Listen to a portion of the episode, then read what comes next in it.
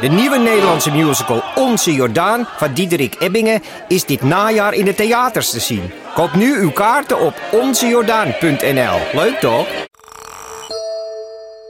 De Bright Podcast brengt je elke week de nieuwste gadgets, Het is gewoon de allerbeste Apple Watch die er is. technieuws, Instagram heeft weer eens een functie van de concurrentie afgekeken. commentaar Ik denk van, nou, dit is gewoon- Volkswagen onwaardig, die, die oplossing. en de beste techtips. Mijn favoriete boek was Helgoland van Carlo Ravelli. Luister de Bright Podcast elke woensdag in je podcast-app. Het Wat een geweld. Het is zo lekker om naar te luisteren.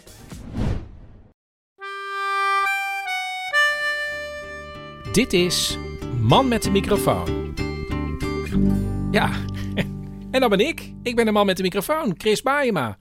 En eh, voordat we zo meteen gaan beginnen met de mini-romcom, heb ik even een vraag aan jullie. Want ik ben op zoek naar bijzondere verhalen en in dit geval rond het thema bijzonder toeval. Is jou iets overkomen ooit dat je dacht van, hè? Dat kan eigenlijk bijna geen toeval zijn.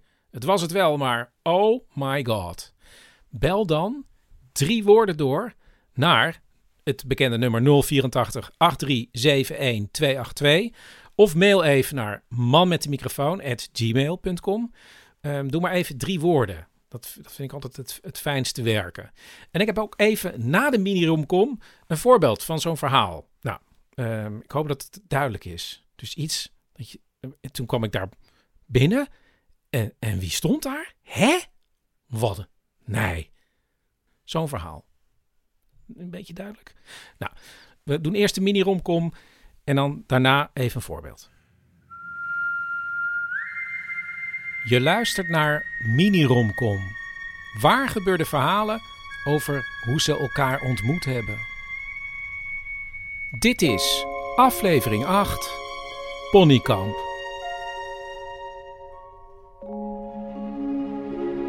Het is begin jaren 80 als er thuis bij Angelique, ze is dan 12 jaar, plannen worden gemaakt voor de grote vakantie.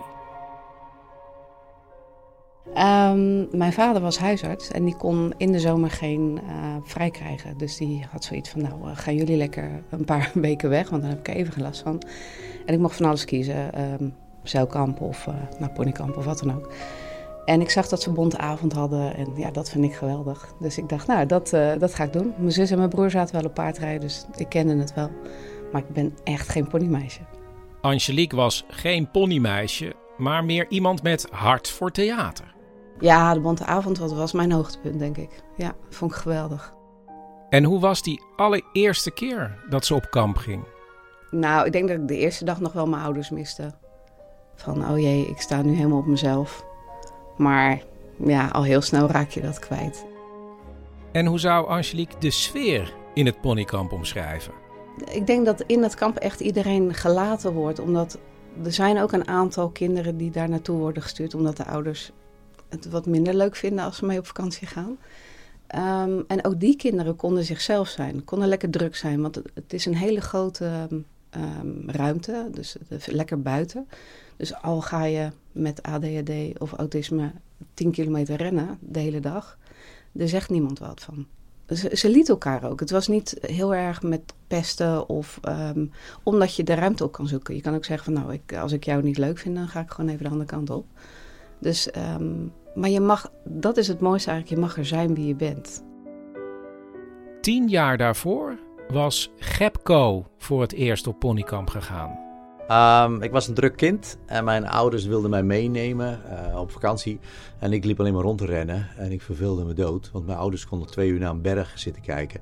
En ik wilde die berg op en weer af en weer op. Dus uh, die hadden zoiets van, nou, misschien moeten we hem ergens anders heen uh, sturen om een leuke vakantie te hebben. Dus uh, zo ben ik als 11-jarige bij het ponykamp terechtgekomen.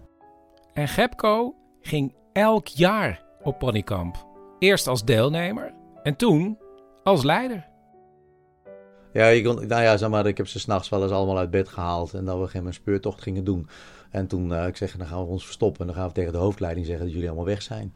Dus uh, toen heb ik de act ingesteld dat ik zei van, is nou, allemaal kinderen zijn weg. Hoe kan het nou? Hele kamp in paniek. Um, ja, en dankjewel Gemco. Toen Angelique voor het eerst op kamp ging, was er ook de inmiddels 21-jarige Gepco. En hoe keek ze toen naar hem? Gepco die was gewoon voor mij het kamp. Die, die maakte het uh, ja, leuker, gezelliger, gekker. Um, dus hij ja, stak daar wel bovenuit. Nou ja, sommige kinderen vonden het heel leuk met een soort act die ik had. Ik ging liggen slapen en alle kinderen bovenop me, die er dan voor zouden zorgen dat ik niet op kon staan. En dan heel langzaam één arm omhoog en de kinderen eraf schudden, et cetera, et cetera. En ik had zeg maar hele serieuze momenten, want gek genoeg, toch pikten vaak kinderen wel op dat ze soms zeg maar eh, de problemen die ze thuis hadden of met hun ouders of wat dan ook, dat ze dat in die omgeving ook kwijt konden. En dat je niet alleen maar de, de, de harlekijn was uh, die er rond stuiterde gewoon een gevoel van daar kan je alles bij kwijt. Echt. Ik, ik, zeg, ik vergelijk het altijd als je een favoriete leraar hebt. Als je denkt van nou, die heeft me echt wat gebracht in mijn jeugd. Of daar kon ik echt mijn verhaal bij kwijt. Nou, zo'n gevoel gaf hij gelijk. Vertrouwen. Dus echt heel veel vertrouwen. Blijkbaar was ik, omdat ik, nou, misschien, misschien de clown was, um, geen bedreigende factor. Na het kamp besloot Angelique om Gepco een kaartje te sturen ik denk dat het een beetje zo is gegaan. Wij kregen toen nog, we hadden natuurlijk geen mobiele telefoon. We kregen een brief van thuis. Al die kinderen kregen kaarten. Want dat was toen, zo, dan uh, zeg maar, uh, de ouders zeiden van, oh, hun kaartje vinden de kinderen leuk. dus dan kregen die kaarten. En ik kreeg natuurlijk gewoon nooit kaarten. Ja, wie zou mij, mijn ouders gaan natuurlijk geen kaart sturen als ik daar op ponykamp zeg maar, als leiding ben. Dus dan denk ik van, god, hebben jullie allemaal een kaart? Ik krijg nooit een kaart en zo. Dus heel veel kinderen, als ze thuis waren, van, oh, we moeten dat was toen mijn bijnaam, zeg maar, moeten we wel een kaartje sturen. En zo is het eigenlijk ook begonnen met, met Angelique. 11 augustus 1981. Beste Gepco, ik hoop voor je dat deze week ook leuk wordt. Ik vond het gewoonweg jammer dat ik naar huis moest. Er komen nog meer brieven van mij later, maar die schrijf ik naar jouw adres. Schrijf alsjeblieft terug. 14 augustus 1981. Hallo Angelique, bedankt voor je kaart. Hij is vandaag aangekomen. Ik zat de hele week al te wachten op een kaartje. Hoe is het deze week gegaan? Oom Jaap is in het zwembad gegooid en ik heb Rob zand laten eten. Hij dacht dat het zwart-wit was. En daarna... Gepco blijft zo af en toe een kaartje van Angelique krijgen, ook als ze alweer bijna op ponykamp gaat. Hoi Gepco. Het nieuws is, ik heb een linkerblauw opgezwollen oog. En het zit zo.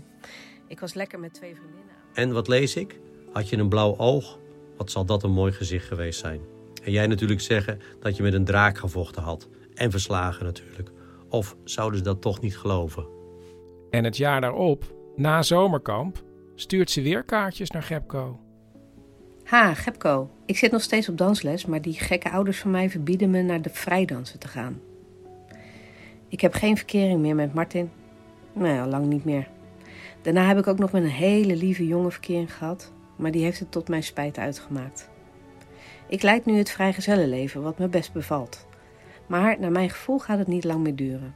Ik heb er namelijk alweer stiekem één op het oog.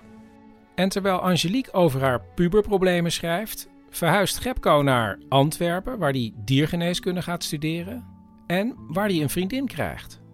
Ah, die Angelique. Allereerst een heel gelukkig en plezierig 1983. Zo, nu zal ik eerst je brief beantwoorden. Ja, het gaat goed met mijn Belgische vriendin en ik heb inderdaad een leuke Sinterklaas gehad. En op de volgende vraag of ik van de groep Doe maar hou. Ik vind de muziek prachtig die ze maken. Als je wil weten hoe het met mijn liefdesleven zit, ik wil je wel wat vertellen. Nou ja, het ging eind december uit en ik lig nu nog te huilen.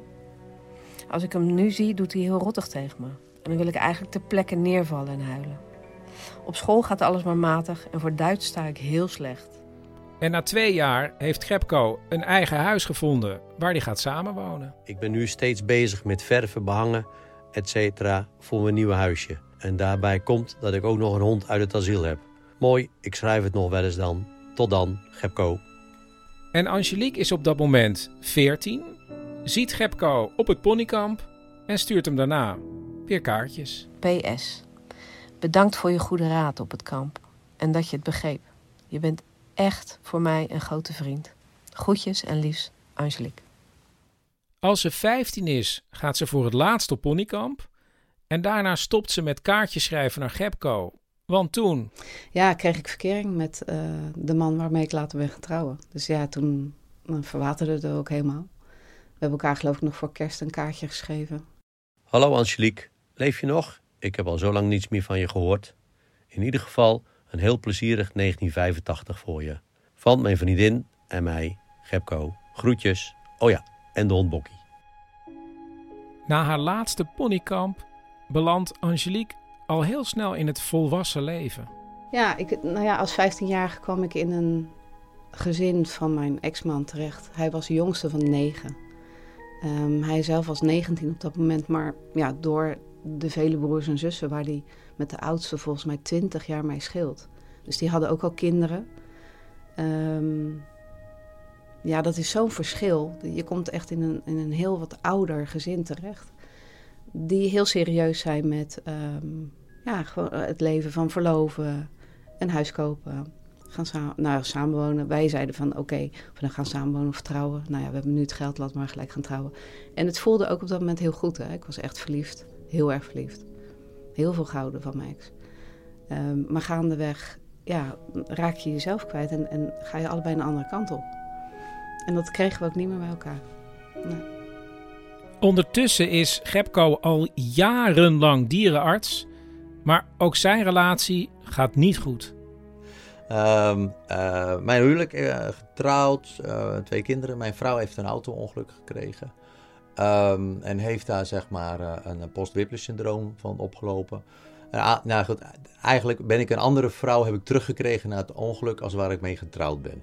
dat was eigenlijk zeg maar nou, dusdanig belemmerend op een gegeven moment dat we besloten om uit elkaar te gaan.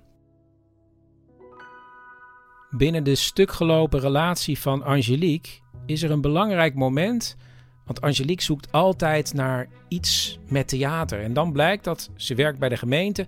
Ze kan meedoen aan een groot theaterproject. En dat doet ze een jaar lang. En dan merkt ze dat haar man daar helemaal niets mee heeft. En haar dus ook niet ja, daarin kan ondersteunen. Achteraf zeiden de kinderen: jullie hebben eigenlijk allebei een heel ander karakter. En dat heeft elkaar niet versterkt, maar elkaar afgebrand. En dan is het 2019. Angelique is net gescheiden en het ponykamp bestaat 50 jaar. En voor een reunie gaat Gepco op zoek naar oud-deelnemers. We hebben boeken en toestanden teruggekeken van uh, welke namen kennen we nog. Maar ja, heel veel meisjes, leidsters en, en kinderen raak je kwijt omdat die de naam van hun man aannemen. Ik had net mijn naam gewijzigd, van mijn getrouwde naam weer naar mijn meisjesnaam. En ik kreeg een uitnodiging van het ponykamp. En die zeiden van, nou joh, jij bent op het ponykamp geweest. Uh, heb je ook zin om te komen? En het bericht was ondertekend door Gepco. En ik zie die naam en je krijgt gelijk weer zo'n flashback naar ja, hoe het toen was. En ook die, dat gevoel van vrijheid. En dat in een periode dat je net gescheiden bent. Hè, vrijheid, het is klaar, het is over. Ik, het is een nieuw hoofdstuk. Dus um, nou ja, ik was bij mijn moeder, ik had al mijn spullen bij mij staan. Eh, waaronder ook de brieven die ik bewaard had van Gepco. Dus ik schreef hem gelijk van, oh wat leuk, ja tuurlijk kom ik. Uh, joh, jouw naam brengt zoveel herinneringen terug. Um, ik heb nog allemaal brieven van jou. Ja, schreef hij, ik heb ook allemaal brieven van jou nog. Dus nou wat leuk.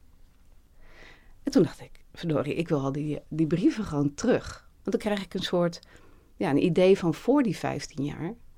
Want daar, begon mijn volwassen leven, voor mijn gevoel. Dus ik wilde dat kind weer even terug hebben. Dus uh, dan heb je een stukje van je jeugd terug. Dus dan wisselen we die lekker uit op de reunie. En toen was zij zo heel slim om te zeggen: Ja, maar goed, op de reunie uh, ga je allemaal mensen zien. Uh, en jij organiseert het mede. Dus je gaat hartstikke druk zijn. Dus je hebt geen tijd om dan wat met die brieven te doen. En ik wil eigenlijk een beetje weer in die sfeer terechtkomen. Want het ponykamp was zo leuk. Zeg maar, uh, ze had ook ooit een keer ergens geschreven van, ja, dan kon ik mezelf zijn. Nou ja, dat was natuurlijk uh, zeg maar, exact dezelfde zin als die ik vaak gebruik. Gepco zoekt de brieven en kaarten van Angelique bij elkaar en gaat bij haar op bezoek. En hij zegt hallo. En de stem en zijn ogen, ik zeg, nou, jij bent niks veranderd. En ik zeg, ja, nou ja, wat jij moet doen is eerst naar uh, Specsavers toe wandelen. Dus nee, nee, nee, nee, je ogen, je lach zijn hetzelfde. Dus nou, kom binnen. En we hadden gelijk weer een beetje grapjes, uh, geintjes. Maar niet alleen grapjes en geintjes. Maar het gaat ook vrij snel over hunzelf en hun misgelopen relaties. En dan ontdekken ze iets. Als je synchroon uh, zwemt, Zeg maar, je, je, je, je, je, hebt, je hebt je in ons huwelijk hebben we eigenlijk synchroon gezwommen zonder dat we het van elkaar wisten. Allebei, zelfs voor het huwelijk, zelfs voor scheiding, twee kinderen. Het worstelen met een personaliteit van een ander. De persoon die er uh, bij je is, past niet, zo niet bij jou. Ze voelen herkenning en er is ook meteen een heel vertrouwd gevoel bij elkaar. En dan gebeurt het volgende. Dat was eigenlijk een moment dat ze zei van... Ik ga een uh, broodje doen. Zeg maar, uh, uh, heb je zin om wat mee te eten? Ja, graag. En ze, ze loopt weg, ze draait zich om. Een draai maken en me aankijken. En toen was de bliksem ingeslagen. Ik wist het niet meer. En hij was niet de enige. En ik voelde me verliefd worden op dat moment. Ik denk, nee, dat kan nu nog niet. Ik ben net een half jaar gescheiden. Alsjeblieft, zeg ik, zit net op mezelf. Ze praten nog wat, allebei lichtelijk in de war. En dan stapt Gepko weer in de auto. Hij naar huis en ik zit naar een lege stoel te kijken. En ik denk, nee, niet nu, niet nu al. Maar ik wist gewoon, ja, dit is de man waarmee ik oud wil worden. Dit, dit is hem gewoon. Toen zijn we ehm, gaan schrijven. Op de manier niet in brieven, maar via uh, Messenger. Want we hadden elkaars telefoonnummer nog niet. En toen hebben we over en weer uh, gesproken. Best wel lang, gelijk diezelfde avond volgens mij. En ook de volgende dag. En we bleven eigenlijk maar praten. En uiteindelijk hebben we het telefoonnummer uitgewisseld. Toen gingen we verder op uh, WhatsApp. Zaterdag, zondag. Maandag heb ik al gezegd, heb ik, al, ik denk dat ik uh, gevoelens voor je heb. Nou ja. Op een gegeven moment, puur met tekst, had ik zoiets van: ja, jongens, we zitten gewoon hier de boel op te blazen. Dit is gewoon één grote luchtbel die we, die we opblazen. Uh, die moeten we gewoon doorprikken, want ja, ik moet gewoon weten waar ik aan toe ben. Dus, uh, dus toen uh, woensdagavond zei ik van, hey, kom langs met een knuffel. Maar dan was ik wel niet zo slim om natuurlijk een knuffel mee te nemen, zo'n plusje beest. Dan denk ik van, ja, als het verkeerd geïnterpreteerd wordt, heb ik toch nog een uitvlucht. Ze spreken af, ze belanden op de bank en de zoen? Zij moest echt, zeg maar, het, het initiatief nemen. Ja, ik denk dat ik overal het initiatief heb genomen, want Gepko was heel erg voorzichtig. En wat dacht Gepko toen Angelique inzette voor een zoen? Ik ga er niet over nadenken, zeg maar, want dan gaat het helemaal fout. En daardoor ging het goed. Vanaf toen uh, hadden we een soort van verkering. En sindsdien is hun beider leven, net als bij het ponykamp, leuker, gezelliger en gekker geworden. Want ja, het leven is natuurlijk heel serieus. Maar het is ook wel fijn als je de lichtheid en speelsheid weet op te zoeken. En dus wandelen ze met z'n tweeën bijvoorbeeld een kiltwandeling in Schotland. En ze zijn natuurlijk uiteindelijk getrouwd op... Op Ponykamp. Op het Ponykamp. Even samen? Op Ponykamp. Ja, er was maar één plek mogelijk. En ook de hele bruiloft, het hele entourage was puur, op de ponykamp-methode. Ik nog uh, netjes in wit, maar iedereen met een touch of red. Dus in rode kleding, een heel gek feest. Met geweldige band en kampvuur achteraf. Echt helemaal op zijn ponykamps.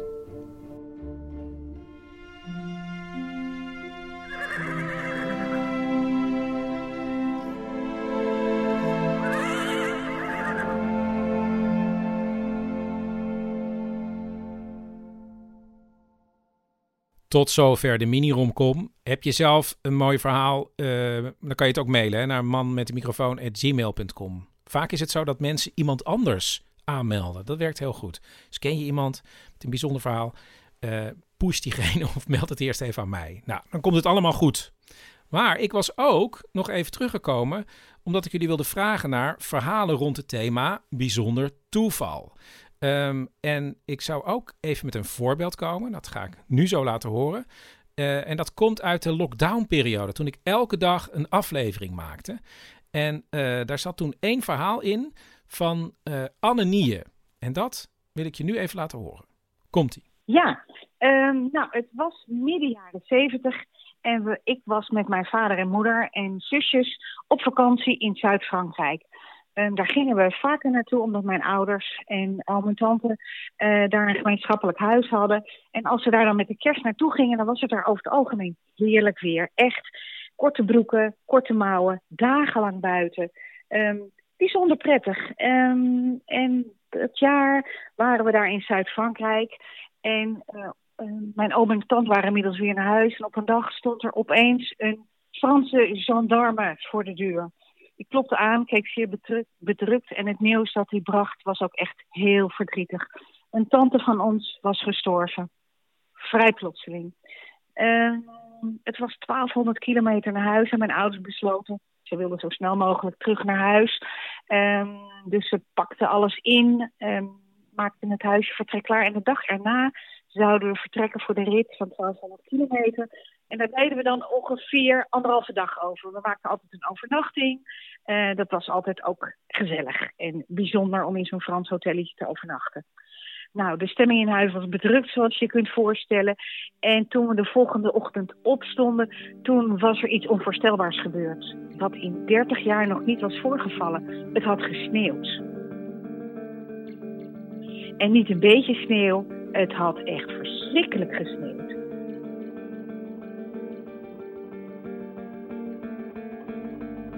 Um, daar waren we niet op voorbereid geen sneeuwkettingen, ook geen winterjassen, want het was daar altijd prachtig weer.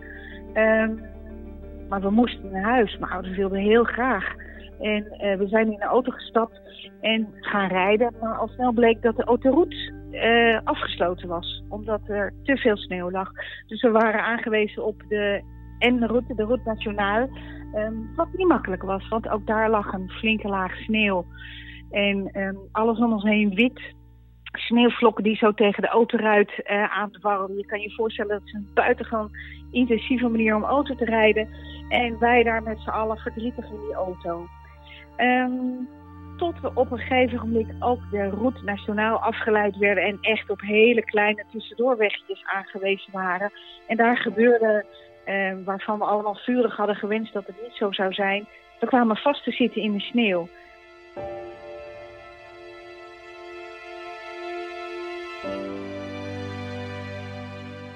Natuurlijk was het ook in de middle of nowhere. Er was in de verste verte geen boerderij of huis of maar een Franse kroeg te vinden. En daar stonden we. En mijn vader liep om de, om de auto heen en duwde en trok. En er was geen beweging in te krijgen. Hij gaf gas en dan hoorde hij dat met van die slippende wielen. Um, daar zaten we. We konden geen kant op. We waren totaal niet voorbereid op dat weer. We waren er niet op gekleed. En um, mijn vader ging weer in de auto zitten, zuchtte diep. En wij voelden allemaal als vier dochters... dit is niet het moment om grapjes te maken of om te lachen. We zitten echt in de problemen.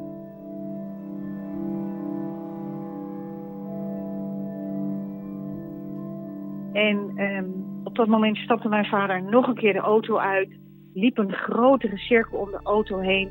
en zag toen opeens in een wal een stukje van een rode stok boven de sneeuw uitsteken. Het zal een centimeter of twintig zijn geweest. Hij liep erop af.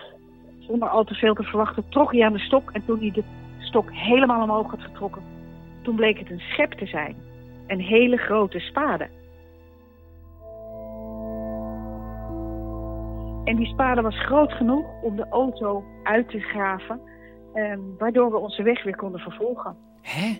Ja, serieus. Het was echt een mirakel. We noemen het het wonder in de sneeuw. Um, en we konden onze weg vervolgen. We hebben er alsnog drie dagen over gedaan. Maar we konden weer door. En zo hebben jullie het gered. En het is dus in de familie gewoon het wonder in de sneeuw geworden. Ja, ja. Ik stuurde mijn zusje met een appje. Zo van, joh, ik heb drie woorden ingesproken. En mijn zusje is ook een luisteraar van uh, de man met de microfoon. En zij zei meteen, het wonder. Ze wisten meteen waar ik het over zou gaan hebben.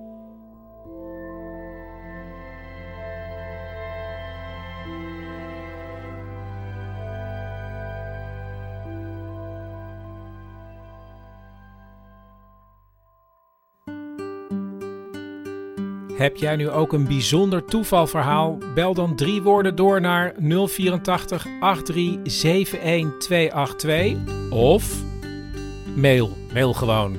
Man met de microfoon at gmail.com. Uh, nog meer dingen? Ja. 4 december is er de Man met de microfoonavond in de Kleine Comedie. En ik zou zeggen, koop daar kaartjes voor, want er zijn nog uh, kaartjes. En er is dus maar één Man met de microfoonavond. Hè? En die is dan op 4 december. Eh, wil je lid worden van Man met de microfoon? Kan ook op petjeaf.com. Ja, petjeaf.com. En eh, nou, ik zou zeggen, tot snel. Alles is terug te vinden in de show notes.